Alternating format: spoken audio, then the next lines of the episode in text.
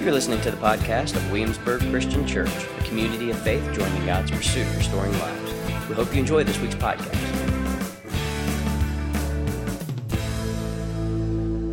All right, so um, we've got a few minutes. What I wanted to do is I wanted to have a discussion about something. So here's what I'm going to do: do something I've never done before, which means half the room's not going to be happy and half the room will be happy. Uh, this is the interruption piece, but I want to make I'm going to make room for this. You've got two options for discussion for the remaining of our time until we come to the Eucharist. One, we can go deeper in Acts chapter 2 and look at it section by section and see what happened on Pentecost, remind ourselves, reorient ourselves, maybe learn some things new, maybe remember some things old. So, Acts chapter 2 is option one. Option two is Ezekiel. Uh, we can look at this particular text in Ezekiel. That is Ezekiel chapter Oh, I do know it. I'm not just making this up. Ezekiel 37. And we can look at a particular prophecy about what was going to happen on Pentecost. So we can look at Ezekiel and a prophecy about what was to happen on Pentecost, talk about that. Or we can look at Acts chapter 2 and go deeper in what happened on Pentecost and talked about that. So, at the risk of making half the room mad, which we'll have to come to the table after this, remember. But I want to make the most of our time today. Raise your hand if it's Acts chapter 2. Oh, wow. Raise your hand if it's Ezekiel. All right, Acts chapter 2 it is. I'm just kidding. I'm just kidding. I'm just kidding. I should have known. All right, for those of you who wanted Acts chapter 2, the good news for you on the Notes app are all the points that I would have gone on about what I believe are the five interruptions that took place on Pentecost. There, I'm sure, are more interruptions, but at least five interruptions that what took place on Pentecost. So, what, what Sherry now needs to do is scroll through all the Acts texts, keep going, all the way to a blank slide when you get to the Ezekiel text. All right, so here's the context of Ezekiel. Ezekiel has some of the hardest ministry that he could possibly have. King Nebuchadnezzar of the Babylonian Empire has succeeded in the second invasion of Judah around 597 BC. The people of God have been given to the, they've given themselves to idolatry and they've given themselves to rebellion. And if you read the Hebrew scriptures slowly, you'll always find that injustice always precedes idolatry. Because when you no longer believe in the God who made all people in your own in God's own image, you can do with other people whatever you want. You with me? So when you read the Hebrew scriptures, injustice is always a result of idolatry, where something else, some other God or some other affection, in Israel at this time, it was nationalism and militarism and power. That's the context.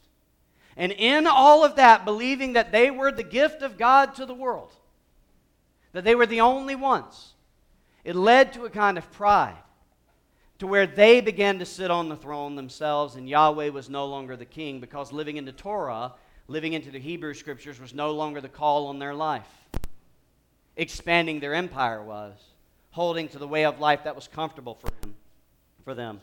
And despite the hundreds of commands to care for the widow, the immigrant, the poor, and the orphan, named by Yahweh in the Hebrew scriptures, despite all of those commands, they did not care for the widow, the immigrant, the poor, and the orphan. They built social classes, they built protection around affluence. That is the context of Ezekiel. 36 chapters worth before we get to 37. You can read it when you get home. Enjoy that. it's a lot. Now, Ezekiel has what I think is one of the most challenging ministries of all the prophets. Now, for those who don't realize a lot of times prophets would do more than speak. Y'all realize, right? Like prophets were poets, they were statesmen and women. They loved the people of God. They didn't stand in a tower wagging their finger down at people. They loved the people of God, but when speaking didn't work, when poetry didn't work, when allegory and, and rhetoric that was big and hyperbole, all hyperbole, all the hyperbole, not hyperbole, I was going to say hyperbolic, hyper, hyperbole, when all of these literary devices would not work, they would have to go into the mode of dramatization. They would have to become God's actors and actresses. Now, if you don't remember, do you ever remember a time in Isaiah 20 where Isaiah had to preach naked? Yeah, that was a bum deal. Oh, uh huh. no, no pun intended. Thanks for that, bro. That was a that was a bad rap. That was that was not good. That's what he had to do. Isaiah had it worse than, or Ezekiel had it worse than that. Here's some of the sign acts. In Ezekiel 4 4 through 8, he was told to lie on his side for a number of days and then switch to the other side, symbolic of the number of years of exile that Israel and Judah would be in. And later on in that chapter, he was told to cook food over human excrement, symbolizing that in exile the people will eat unclean food. This isn't in that text. This is in, uh, this is in other texts. In chapter 5, verses 1 through 4, he had to cut, weigh, bind, and burn his own hair, symbolizing those who would be taken away. He had to, in, in, Ezekiel chapter 12, verses 1 through 7, he had to pack his luggage for exile. And this scene, this scene is actually particularly humorous to me, humorous to me because I could just see the prophet like hauling like a number of bags out saying, Let's go to exile, folks. Like, let's go to exile. And he had to walk around carrying around his baggage. And in Ezekiel 24, perhaps one of the hardest things he, I mean, probably one of the most emotional things is God told him not to mourn or weep over his wife's death, symbolizing that God would not mourn and weep over the destruction of Jerusalem or the temple. Ezekiel's ministry was one of drama because words weren't getting God's attention. Torah wasn't getting, God, uh, getting God's people attention. Words wasn't getting God's people's attention. Drama got people's, God, people of God's attention. But did it? And so the consequences of this idolatry ran deep. And their self disregard of God and their refusal to do as God wanted them to do, to live as God wanted them to live, left them with the fruit of their own consequences. And I want to be clear with that. In Hebrew scripture study, scholars say that there's a theology of actions and consequences. God had promised and promised and asked and asked and begged and begged that they would just trust Him. And if they did, all would be well, but they had to trust Him, which means they had to resist certain kind of impulses of their spirit to commit to certain ways of life that were going to lead them away from God and hurt other people who were less who were more vulnerable among them. And they didn't. Time and time again, they didn't. And they made bad political deals they made bad political decisions. And as a result of bad political deals and bad political decisions, another nation outside of them rose up and destroyed everything that they valued and destroyed the temple itself, which was the center of their life and identity and worship. Does that make sense to y'all? And that is the hopeless narrative of Ezekiel. Y'all have a good day. now, I want to ask you something. When you read the Hebrew Scriptures and you see Israel, who should we, as people who read the Scriptures through the other side of the cross, interpret Israel to be? Say it. The church. So, not the nation state. A lot of times in Hebrew Scripture study, really unhealthy theology comes when we start interpreting Israel as America, or Israel as Europe, or Israel, any nation state. Israel when we read now through the lens of the cross, when we live back through the cross, we need to see Israel as being the church in terms of how we interpret Scripture. Does that make sense to y'all? And so the prophets, then, who did the prophet come to to speak? Then who would the prophets come to to speak to the nation state or to the church? Church first, nation state next. You see that as a motive. You see that as a, as a movement in Scripture with the prophets. They speak first to the people of God, then they speak out to the nations themselves but they always speak first to the people of God. So the prophet's speaking to the people of God, trying to get the people of God's attention to be the witness of God. Remember, to be the holy nation that God desired Israel to be, that we are, as the church, the holy nation of God amidst the nations. And so, God's people, how do you think God's people feel now that their temple has been destroyed, the center of their life and worship and identity has been destroyed? Give me some words. How do you think they feel? Hopeless? Desperate, helpless, defeated. How else? Alone. What? Fearful, angry, abandoned, disoriented. Raise your hand if you felt any of these things. Yeah. Those of you who chose Acts did not feel this way. You're like, I wanted Acts. I'm good. Like I'm, I'm really, I'm really good. so Ezekiel finds himself in this valley.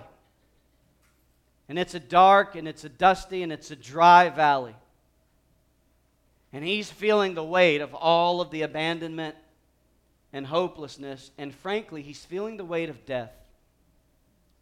Because the biggest word you could probably use to summarize how the people of God felt was that they felt dead. They felt lifeless. And that is where Ezekiel finds himself in a valley of death, a literal one, a makeshift graveyard, if you will, where everything is dusty and dark and dry. And you might be familiar with this and know where I'm going. It's sometimes referred to as the valley of what? Dry bones. And that's where we are in the text.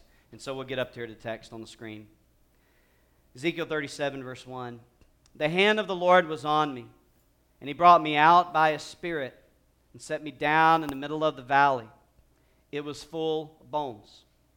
He led me all around them. They were a great many of them on the surface of the valley, and they were very dry. Then he said to me, Son of man, can these bones live? I replied, Lord God, only you know.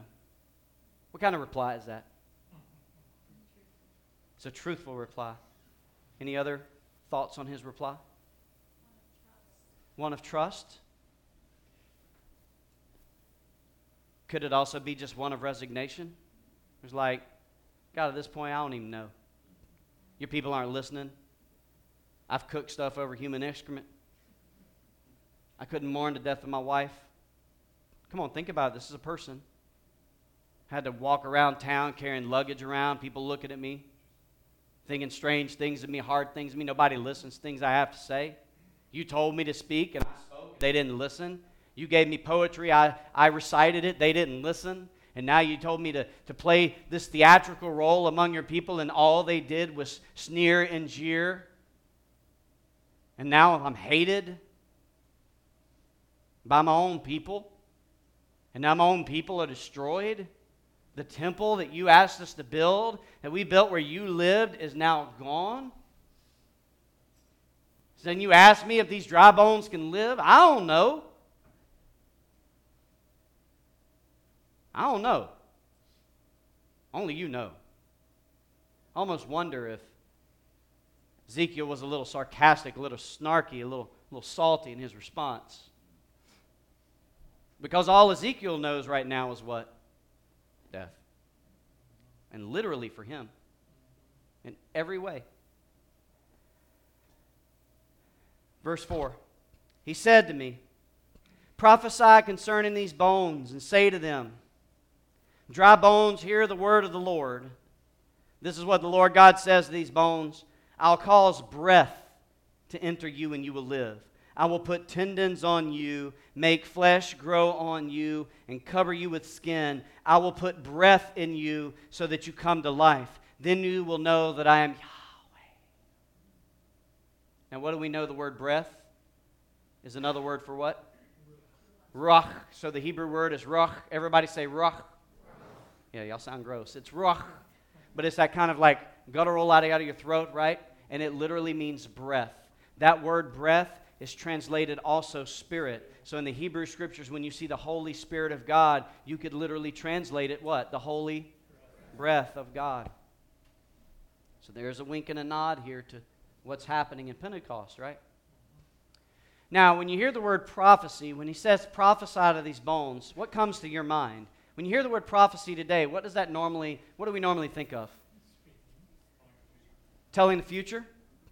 Yeah, a lot of times we think it's telling the future. But in Scripture, there was something called foretelling. Everybody say foretelling, foretelling. which is talking about what's going to happen in the future. But then there was also forthtelling. Everybody say forthtelling. That's like truth telling. So prophecy is about truth telling too. It's not just about telling of a future. So when Acts chapter 2 says, come on now, when Acts chapter 2 says your men and women will prophesy, it means your men and women will preach truth, which means your men and women will preach. Just thought I'd remind us of that.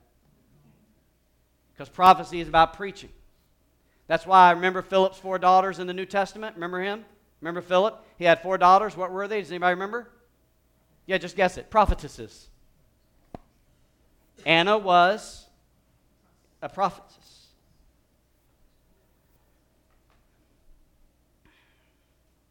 And so he told him to preach truth to these dry bones.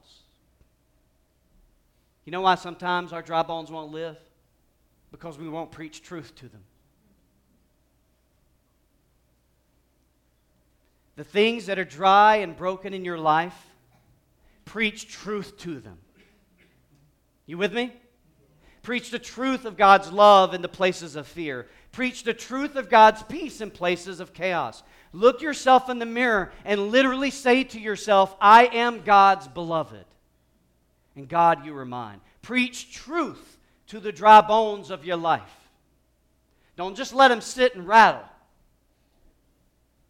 Because you don't know if they'll grow flesh and tendons again. But who does? So, verse 7.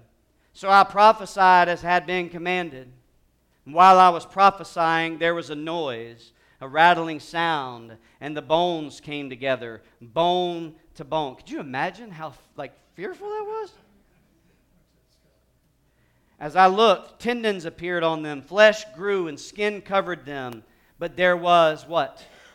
No breath to them. Now I want to ask you, why do you think Ezekiel narrates it this way? Why didn't Ezekiel just say, you think, which is all supposed why didn't Ezekiel just say, I preached to them, and they just got up? and like, psh, like had flesh and. Why is it that it's narrated so slowly? What might we need to see?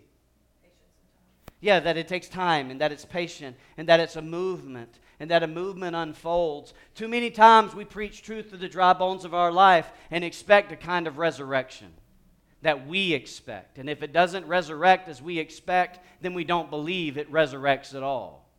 Does that make sense? But when Elijah preaches to the dry bones, it's a steady move. It's a slow move. It's an unfolding of a move. It's a first to rattle. It's the first to shake. And then it's a coming up together. And then it's a slow putting together. And even still, is there any breath in these bones? Not yet. He said to me, Prophesy to the breath. Prophesy, Son of Man. Does that text, does that Son of Man language sound familiar to y'all? Say to it, This is what the Lord God says Breath, come from the four winds and breathe into these slain so that they may live. So I prophesied as he commanded me. The breath entered them, and they came to life, stood on their feet, a vast army. And then he said to me, Son of man, these bones are the whole house of Israel. Look how they say, Our bones are dried up, and our hope has perished. We are cut off. You ever felt that way? He says, Therefore prophesy and say to them, This is what the Lord God says I'm going to open your graves and bring you up from them, my people, and lead you into the land of Israel. You will know that I am Yahweh, my people, when I open your graves and bring you up from them. Everybody, if you can read it with me.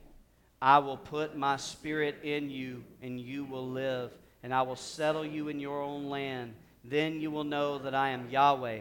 I have spoken, and I will do it. This is the declaration of the Lord. So, what do you read in that text? What do you see? Hope. You see hope. What else? You see a promise. You see the promise of God. Do you see God giving up on them? Did they deserve to be given up on? Yeah, if you read the story, you'd be like, yeah, they deserve to be given up on. But did you see God give up on them? Did you see God actually abandon them? Did everything around them feel abandoned? Did everything around them tell them they're abandoned? But did God abandon them at all? And what did God say? That He'd do what? That I'll raise you up. That I'll breathe new life into your lungs. I will raise you up and I will give you my what? And the Holy Spirit is the holy what of God? The holy breath of God. And so when we say every Sunday, it seems here lately, that Christ is as close to you as why is it then do we sometimes choose or find ourselves living breathless? I recognize that the world wants to take the breath right out of our lungs. The world gut punches us and we are breathless. The world, something happens and we gasp for breath because we lose our breath. But, beloved, the truth of Pentecost Sunday is you will not lose the breath of God. Your hurts and your harms, your struggles, your addictions, your horrors may tell you that you can lose the breath of God. Your actions and your past could be so vile that you could see somehow that you could lose the breath of God. You cannot lose the breath of God. You may be a person that somebody says is not worthy of living into the breath of God. You may be a person who's not included because your skin doesn't look the right color, your gender isn't the right gender, your socioeconomic status isn't the right status, or maybe even what you feel in your brain and your body doesn't align with what everybody else says should it should be. But you know what Pentecost reminds you of? That the Spirit of God is for you too and that you not only have a place, but you have a purpose of power. And there is nothing that God can't raise to life. There is no bone too dry. There is no heart too broken. There is no mind too stifled. There is no soul too thirsty that God can't raise up for life. And so the thing is, when you preach the truth into these dry bones, you got to ask yourself, which truth are you preaching? Because that's really part of the struggle. Too many times we're preaching our own truth, my truth. That's the language we like to use. My truth. This is my truth. Your truth may not bring the kind of life. Your truth may not align with the truth of God's truth. Is that and that's the life that comes. It's what gives life to who we are. Is the truth of the declarations of God, empowered by the Spirit of God. You've got to check yourself and ask, which truth am I preaching to the dry bones in my life? So if you're preaching the truth of, I am what I've done, that's not the truth. If you're preaching to the truth of, I am the sum total, of all that I own, that's not the truth. If you preach the truth of, I am what I do, that is not the truth. If you preach the truth that I am what I feel, come on now, that is not the truth. What is the truth? We are God's beloved. What else is the truth? Come on. The Spirit is always with us. What? We are royal priesthood. What else is the truth? Huh? Yeah, that there's a yes, that there's a God who pursues us. What else is the truth?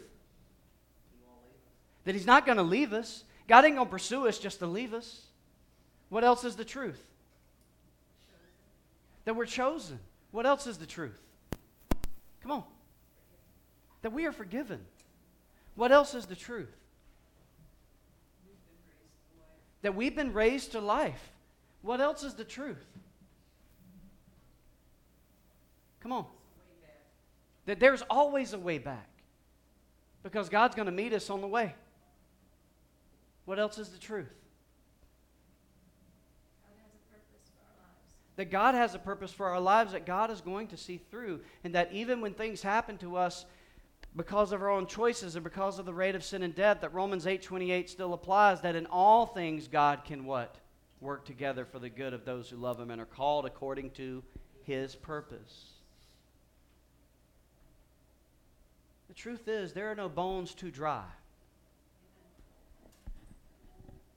If you are here God is not even remotely done with you yet. And you know what else? You're not going to find the power you need inside yourself.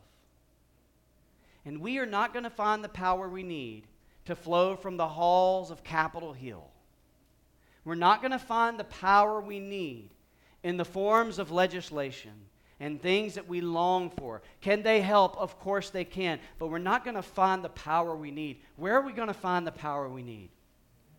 In the Holy Spirit of God who lives where? Within us and dwells among us, making us what? A new kind of people. A new kind of people where all that has been busted up and called unequal is made what? Equal. A new kind of people where those among us were told they didn't have equity now have what? equity. A, troop, a people who are unafraid to tell the truth of the past because we know what happens when we don't, and tell the truth of our present so that we can see more clearly a future, a way forward. We are the people of God, and the power to be a witness in the world to a world that is changing. That is our call. Beloved, look, God hasn't asked the church to change the world. You know that, right? I'm serious. I want, I I to, I want to unpack this for a minute and we'll come to the table. God's Holy Spirit is not empowering us to change the world. God's Holy Spirit is empowering us to bear witness to a world that is changing. Do you understand the difference? The world is changing. That's why the Bible uses the language of old age that is passing away and what? New age that is broken in. That there's the kingdom of darkness and the reign of sin and death that is actually at work in the world but passing away, and what? The reign of grace that is coming. We're to bear witness to the world that is coming. And as we live our lives, we bring that world into bear. Does that make sense? When we love where there is no love, then we bring love into the world. When we find joy where there is no joy, we bring joy into the world. When we work for peacemaking, for shalom, for wellness, for wholeness, for human flourishing, where there is no human flourishing, we make that world possible. Does that make sense? Because that's the world to come. That's God's preferred future. When we come to the table and everybody is welcome to the table, that no matter where you've been, no matter what you've done, no matter what you bring, no matter what you're hiding, that you are welcome to the table, that changes things because our world doesn't like to build bigger tables. That's why Laura has to write a column every month about building a bigger table. But y'all should read the latest one. Because that's the witness. It's about building a bigger table. It's about taking this table into our own kitchens, into our own dining rooms, into our own neighborhoods, into our own school places, into all of our places. And let me ask you something. What do you have to lose for doing it? Come on, Christian, what do you have to lose? Begins with an N, ends with a G, and has a thing in between it. so what do you have to lose? Why? Because you have who? Okay, yeah, yeah, I know. God, Jesus. It's Pentecost. You have what? You have who? The Holy Spirit. By the way, the Holy Spirit's not an it or a what. That's why I didn't want to say what. You have who? The Holy Spirit of God. Can you lose the Spirit of God? Do you have the power of God living in you? Do you have the truth of God that is waiting to come out of your life? Then just live that.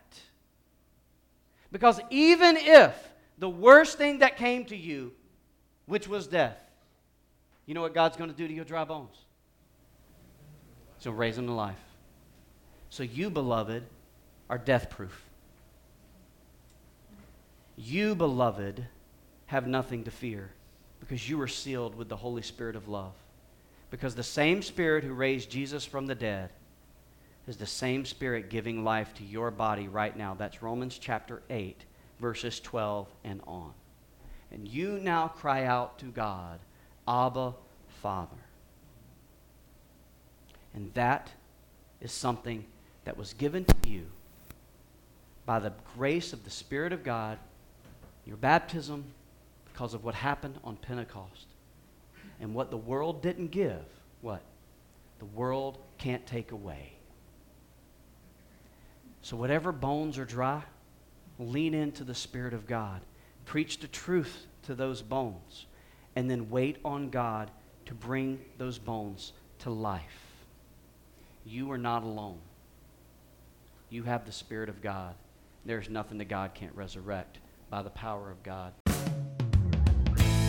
You're listening to the podcast of Williamsburg Christian Church, a community of faith joining God's pursuit restoring lives.